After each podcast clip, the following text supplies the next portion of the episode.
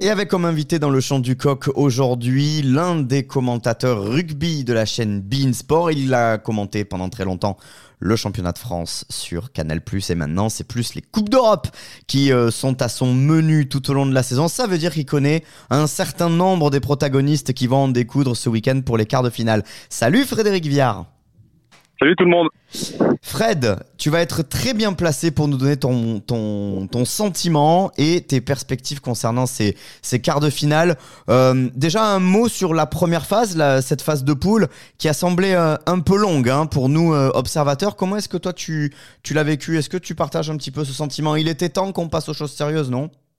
Ouais, ouais, complètement. C'est c'est très long et, et quand en plus tu passes 15 jours sans avoir au moins ton équipe nationale qui joue, c'est euh, franchement c'est très très long et, ça mérite une vraie réflexion sur euh, sur le format de cette compétition entre les, matchs euh, tellement déséquilibrés aujourd'hui quand on est hyper professionnalisé d'un côté et toujours à la bagarre de l'autre entre ces matchs-là à sens unique qui n'apportent rien au rugby et cet étirement très très long de la première phase, ouais, il était temps que, il était temps qu'on arrive à un vrai rythme de compétition.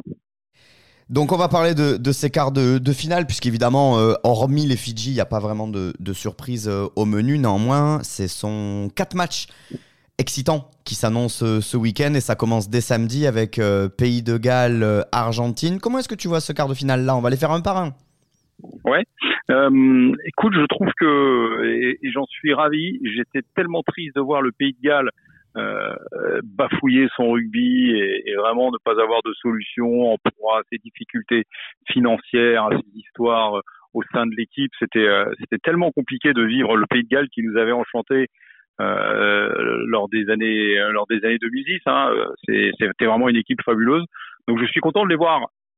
Alors pas pas, pas évoluer à un super haut niveau, c'est pas ce que je veux dire, mais mais retrouver euh, de la solidarité, retrouver de l'envie dans son jeu, c'est c'est très agréable. Je suis très heureux de voir les, les Gallois revenir à ce niveau-là. J'en fais mes favoris face à l'Argentine parce que les Argentins ont dû batailler sur leur dernier match, sur leur dernier match contre les, les Japonais et je les trouve, je trouve que les, les, les, Argentins sont en train de se diriger vers les, vers les soucis qu'a connu le Pays de Galles depuis, depuis deux ans. Donc je mets, je mets le Pays de Galles. Pays de Galles favori, ça veut dire que le Pays de Galles pourrait croiser le fer en demi-finale face à l'Irlande ou la Nouvelle-Zélande, qui est le gros morceau, le plat de résistance de samedi. C'est à 21h au, au, Stade de France. Bon, bah là, pour le coup, Fred, on a affaire à une finale avant la lettre. Hein. Finale avant la lettre, comme le comme du Sud France évidemment. Finale avant la lettre que tout le monde annonce pour les Irlandais. J'étais au Stade de France pour voir le match contre l'Écosse et et ils m'ont euh, ils m'ont halluciné franchement les Irlandais. Moi j'étais très focalisé sur sur leur défense et et, et je crois pas sur ce que j'ai vu. Alors c'est un peu différent quand tu vois au stade, t'as pas tous les ralentis ou ça. J'ai pas souvenir d'avoir vu un, un pour les Écossais. C'est quand même euh, c'est quand même incroyable parce que quand tu regardais bien à chaque fois que tu avais un avais un porteur du ballon écossais, tu as l'impression que tu avais deux Irlandais toujours sur lui. Donc à un moment, tu te dis, ils vont créer un surnombre quelque part, mais non, non, en fait. Et, et, et j'ai été euh, très très impressionné par ça et par cette capacité tout d'un coup à enclencher le mode le mode attaque avec toujours ce jeu c'est des maths quoi c'est des maths quand tu regardes les, Irlandais jouer tu sais exactement eux savent exactement ce qu'ils vont faire ça se joue au millimètre c'est au cordeau donc j'ai été très impressionné et comme je suis un indécrottable romantique je ne peux pas imaginer que la Nouvelle-Zélande fasse une Coupe du Monde moyenne ce qu'ils ont fait jusqu'à présent, hein, parce que le, le, le, vrai test match, franchement, c'était celui de la France. Ils ont été moyens. Nous aussi, mais en plus, ils ont perdu. Après, euh, il n'y avait pas de suspense sur les matchs. On a beau dire l'Italie, tout ça, il n'y avait pas de suspense. Donc, je trouve qu'ils sont en train de monter en régime. Les, les Néo-Zélandais, j'ai regardé un peu les stats et on s'aperçoit que c'est quand même une équipe qui propose beaucoup, qui attaque beaucoup. Et à écouter leurs sélectionneurs, ils vont pas changer d'avis sous prétexte qu'on arrive en phase finale et que historiquement, ce sont les équipes les plus pragmatiques et les plus solides en défense qui se sont imposées. Ils sont partis pour pour jouer comme ça, et peut-être peut-être euh, qu'ils sont prêts tôt les Irlandais parce que franchement depuis le match d'ouverture ils sont enfin depuis leur premier match ils sont ils sont énormes. Ils avaient été énormes contre l'Afrique du Sud. Mmh. ils ont été énormes encore en défense contre en, en énergie déployée contre les Écossais même s'ils ont pu faire tourner à partir de la 45e 46e minute. Ils ont été prêts très tôt avec un pic très tôt les, les Irlandais ce qui n'est pas le cas des Néo-Zélandais on est d'accord. Donc euh, peut-être que la surprise va se faire là et que l'équipe B, je sais pas, mais le, le banc des, des, Irlandais peut souffrir un petit peu si d'aventure ils, ils, perdent un ou deux bons hommes. Je vois que leur, leurs ailiers, ça commence à être un petit peu un petit peu touchy, même s'ils nous annoncent que tout le monde sera opérationnel. Tu commences, ça commence à faire à être difficile. Leur deuxième euh, ligne, Ryan, là, qui commence à être touché, alors que justement ils avaient ils avaient modifié ça parce qu'ils n'avaient pas été satisfaits de de leur match contre l'Afrique du Sud. Donc je le vois beaucoup plus équilibré entre guillemets que ce que j'ai pu voir moi ces derniers temps de l'équipe d'Irlande. Ça veut dire que malgré tout, même si euh, toi, on, te sent euh, souhaiter presque une, une, petite bousculade de hiérarchie, ça, tu fais quand même de l'Irlande ton favori pour la victoire finale, oui. j'entends là, pour le coup. Hein. Ouais. Ouais. Oui, oui, oui, oui, parce que, entre guillemets, mon, la seule inquiétude que j'ai pour eux, c'est de savoir s'ils vont tenir dans la distance, ils n'ont pas été prêts trop tôt. Euh, en même temps, tout est tellement calculé chez eux que je serais surpris qu'ils aient prévu un pic de forme euh, mi-septembre plutôt que fin octobre. Donc je voilà, c'est un peu de la science-fiction ce que je fais, mais je, il reste à mes yeux les favoris pour tout ce qu'ils ont montré jusque-là. Le troisième quart de finale, c'est dimanche, 17h à Marseille, entre l'Angleterre et les Fidji. Les Fidji qui ont battu les Anglais déjà en préparation de la Coupe du Monde à Twickenham. Est-ce que ça vaut pour autant dire qu'ils peuvent le faire une deuxième fois en quart de finale du mondial? Alors, j'y crois pas une seule seconde. Parce que euh, je, je suis trop habitué, je suis trop habitué, pardon, de voir les, les Anglais euh, batailler, euh, avoir du mal parfois, et puis finalement, crack, bah, tu les retrouves en demi-finale comme par hasard.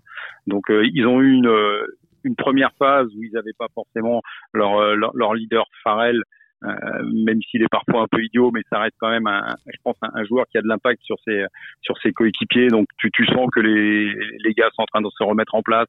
Que, que, tout le groupe est là, ils ont, ils ont pu construire tranquillement leur phase de poule où ils n'ont pas été inquiétés. Oui, c'est super pragmatique. Ouais, c'est l'anglais, euh, c'est l'Angleterre presque des années 80, mais mais c'est pragmatique et j'entends les gens qui me disent oui, mais contre les Samoa, ils ont ils ont failli euh, ils ont failli passer à la trappe dans un match où ils étaient déjà qualifiés, ils avaient rien à gagner, rien à perdre.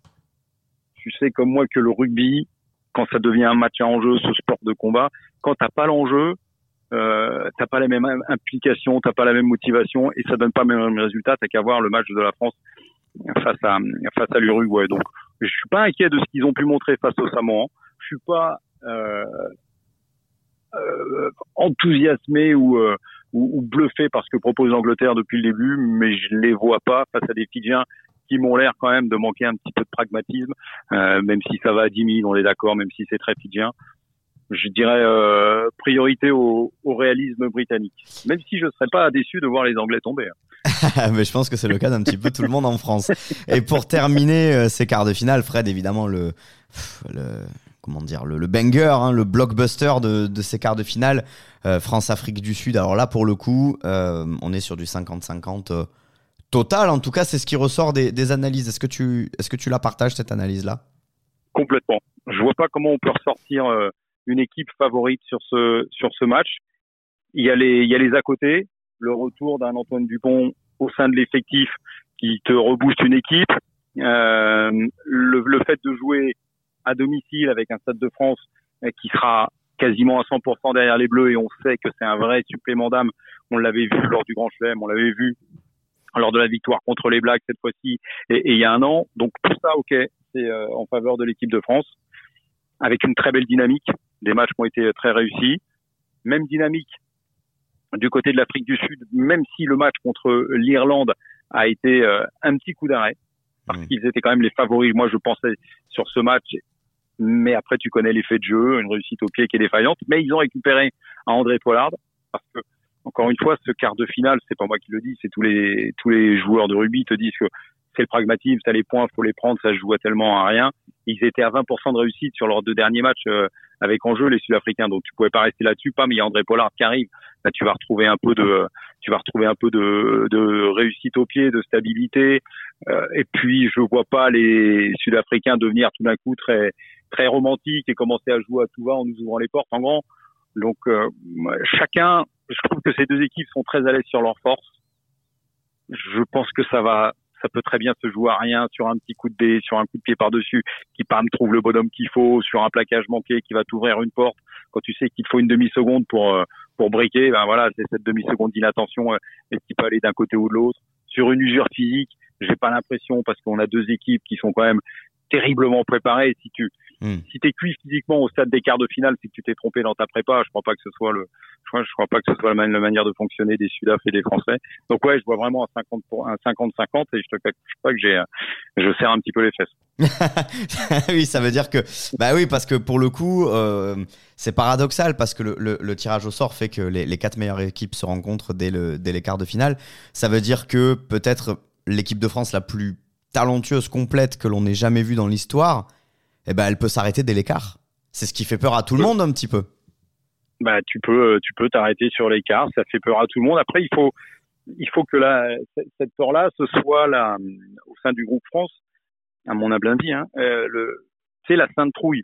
C'est qui te fait euh, vraiment être conscient de tout ce que tu dois faire, bien faire, de profiter au maximum de toutes les petites opportunités que tu vas avoir. Pas cette trouille qui te paralyse, c'est cette trouille qui te dit euh, faut pas. Euh, si je passe au travers, je, peux me faire emporter. Donc surtout, surtout ne pas passer au travers. Un peu, un peu comme le, euh, comme le, comme le quart de finale ou la demi-finale contre les Blagues dans nos, histoires précédentes en, Coupe du Monde. Je le rapproche un peu de ce match-là, même si sur ces matchs-là on n'était pas favori, alors que là c'est du 50-50, mais je, je, je, ressens un petit peu ça, cette appréhension d'avant-match, en te disant bon, c'est le match où tu dois où tu dois être monstrueux parce que sinon tu passeras pas. Ces joueurs, Fred, euh, et, on, terminera là-dessus. Tu, les connais, toi? Tu les vois évoluer tout au long de la saison, notamment en, Champions Cup, en Challenge Cup? Euh, on, sait qu'on a beaucoup, on a une ossature euh, toulousaine, rochelaise aussi. Bref, dans le 15 de France ou dans le groupe France, quasiment que des joueurs qui jouent les coupes d'Europe. Donc toi, tu les connais ces garçons-là? Il euh, y a un aspect peut-être qui est un peu nouveau dans ce, dans ce groupe-là, qui existait peut-être un petit peu moins dans les anciennes équipes de France. C'est euh, l'aspect euh, clinique. Ils ne paniquent jamais. Ils ne, ils ne cèdent jamais sous la pression, ces mecs-là. Est-ce que tu partages ce point de vue? Est-ce que tu en as eu la preuve? Est-ce que tu l'as vu sous tes yeux? Est-ce que tu as vu ces garçons être hermétiques un petit peu à la pression? Là, ça va être tout autre chose. Ils auront une pression absolument énorme. Mais ils savent le faire. Ils savent gérer ça. Alors je le, je le, le, vois un peu effectivement en Champions Cup, même si euh, tu vois, tu, tu, parlais des Toulousains, ça fait euh, ça fait deux années qu'en Champions Cup justement ils ils n'arrivent pas à maîtriser le, le, match ultime. Par exemple face au Leinster, tu vois, ils ont ils, ont cette faille là, mais quand tu la vois cette équipe de France, en effet, tu as l'impression qu'il y a qu'il y a jamais de panique et qu'il y a s'il y a du doute, eh bien, c'est pas grave, ça les sort pas de leur ligne euh, directrice. Et je pense que pour ça, effectivement, d'avoir un Antoine Dupont les, aide beaucoup parce que tu sens que il se repose aussi beaucoup sur lui en termes de euh, en, termes de confiance, tout comme euh, tu sens que cette équipe se repose beaucoup sur un Aldrit parce que tu sais que le, mec se sort pas se sort pas de ses matchs jamais. Que pareil sur ta première ligne. Donc, je suis complètement d'accord avec toi. Je les vois jamais paniquer, même quand c'est difficile. Et le meilleur exemple, je trouve, c'est le dernier match contre l'Afrique du Sud où tu es un peu dominé dans les impacts quand même. Ce match, tu le perds jusqu'à la, euh, je sais plus quel, quel moment on marque, on va chercher les, les derniers points, tu, et finalement tu le gagnes. Tu gagnes en disant que ce match tu dois, tu dois le perdre, et puis euh, eh bien non, tu changes rien de ce que tu avais prévu, tu continues, et à la fin ça paye. Et, et c'est une équipe qui, euh, qui, qui adore finir les, finir les matchs en, en, boulet de canon, tu vois le, le terme finisseur, même s'il veut plus trop l'utiliser, je crois. Euh, Fabien Galtier, c'est vraiment c'est vraiment un beau terme parce que c'est une équipe, tu sens qu'elle qu'elle est capable d'aller chercher le truc au finish à chaque fois. Fred, pour terminer le mot de la fin, tu seras évidemment de, devant ta télé. Euh, tu es un spectateur euh, assidu de ce qui va se passer samedi et dimanche. C'est même pas la peine de te déranger en fait à partir de samedi 17h. Ouais, ouais, il faut pas m'appeler. Alors, euh, je, je, serai, euh, j'ai la chance d'être au Stade de France, donc je serai au Stade de France pour les pour les deux quarts là-bas. Donc ça, je vais, je vais, ça va être fabuleux. Je vais, je vais vivre un moment extraordinaire. Et puis, euh, et puis les autres matchs à, à, la télé, bien sûr, parce que c'est, comme tu le disais, c'est maintenant que ça commence. Non pas que j'ai pas été attentif à tout ce qui s'est passé, et j'adore le côté folklore, la Coupe du Monde, les petits qui rencontrent les grands, la fin de match du Portugal, tout ça, c'était, c'était des choses merveilleuses, mais au bout d'un moment, il faut, euh, il faut quand même aller se battre pour aller chercher un trophée, quoi. Et c'est là que ça commence maintenant. voilà, on restera là-dessus. Merci beaucoup, Fred. Frédéric Viard, donc journaliste, commentateur Bean Sport, bien sûr, euh, que vous retrouverez au, micro bah, une fois que la Coupe du Monde sera terminée, que la Champions et la Challenge Cup reprendront leurs droits. Merci, Fred. Bah de rien, merci à vous.